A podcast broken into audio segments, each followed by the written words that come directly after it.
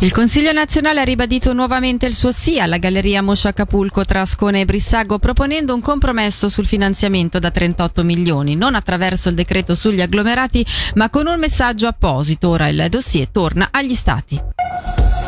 Il Consiglio di Stato ha firmato il messaggio diretto ora al Gran Consiglio per la modifica della legge OC sull'offerta sanitaria da garantire anche negli ospedali in valle. Sul tema era stato istituito un gruppo di lavoro specifico per trovare una soluzione di compromesso con quanto chiedeva un'iniziativa del 2017 che voleva assicurare anche i servizi di pronto soccorso aperti 24 ore su 24 negli ospedali di Acquarossa e Faido.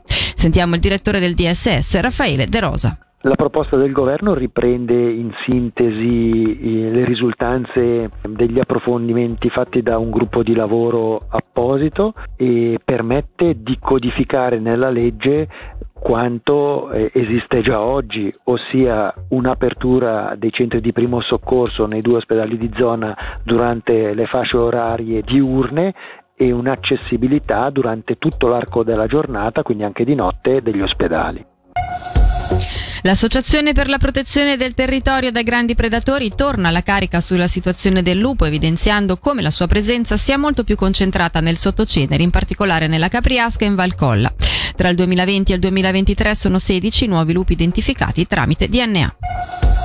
Da oggi fino a domenica si tiene per la prima volta in Ticino la quattordicesima festa federale della musica popolare. Fino a domenica sono attesi a Bellinzona 60.000 visitatori e circa 2.000 musicisti. Per i dettagli Fabrizio Coli.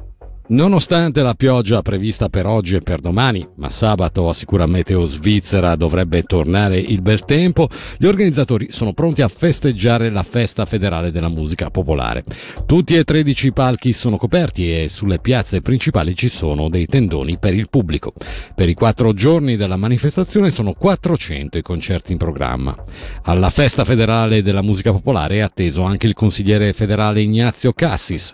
In concomitanza con questo grande grande evento che si tiene ogni quattro anni si celebra anche un altro compleanno importante, ovvero il sessantesimo anniversario dell'Associazione Svizzera della Musica Popolare, che oggi conta 9.000 membri.